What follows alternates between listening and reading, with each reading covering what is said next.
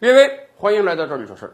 最近这两天啊，广大退了休的老年人很高兴，因为四月十七日开始，中央相关部委明确了，今年的养老金继续上涨百分之五。但是啊，有一些临近退休的人开始担心了。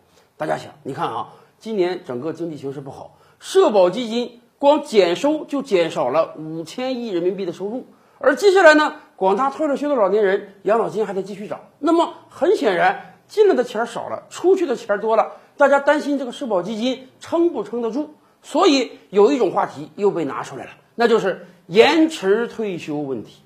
咱们这么讲吧，纵观世界各国啊，尤其是一些主要的发达经济体，这些年来都在纷纷的调整退休年龄，有六十五岁退休的啊，有六十七八岁退休的，甚至日本搞出七十岁退休，以至于无退休年龄这个概念。啊，原因咱们很清楚，因为今天的退休年龄啊，都是世界各国在上世纪五六十年代、七八十年代所定的。那个时候啊，相对人均寿命还是比较短的，所以大家觉得啊，你说你六十岁退休，再领个十几年养老金，人可能就故去了。这样呢，我这个社保体系是能够正常运转的。而今天大家突然发现，领个二三十年都没问题，甚至能领三四十年，那你这个社保基金不得垮吗？所以，对于我国来讲也一样。最近几年来，我们一直在讨论到底什么时候开始延迟退休，甚至有的相关方案都出来了，说咱这个延迟退休啊，不能一刀切。你说一下子男员工从六十岁延到六十五岁，加五年，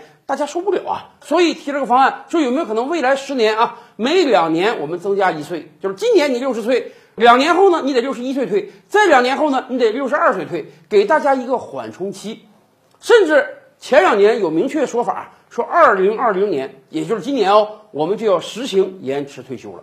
那么今年已经到来了，很多人担心今年是不是我们就要迈出延迟退休的第一步呢？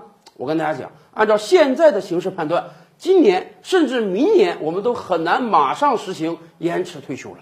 为什么？这场疫情对世界经济的影响太大了。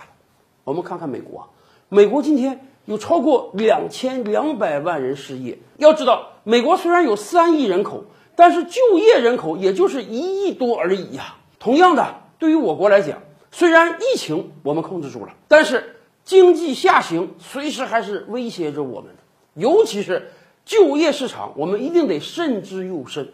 大家知道吗？今年广大高校毕业生八百多万，快九百万了。对他们来讲，这是一个无比煎熬的找工作的时间。不光是广大高校毕业生啊，对于一些临近退休的人来讲，工作也不是那么好找啊。我们知道，虽然我们规定啊。男员工六十岁退休，女员工五十或者五十五岁退休。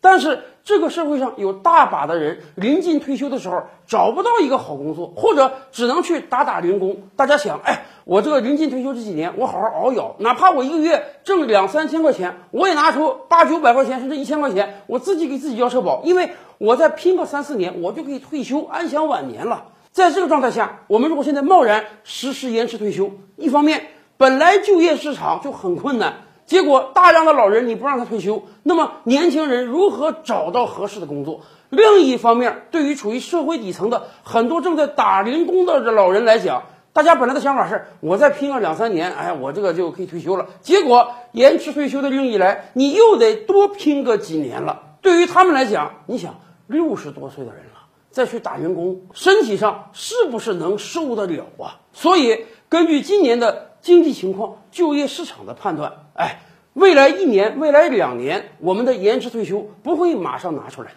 这样也好，给我们充足的时间去讨论到底如何延迟退休，才能享受一个国家、个人、企业多赢的方案啊。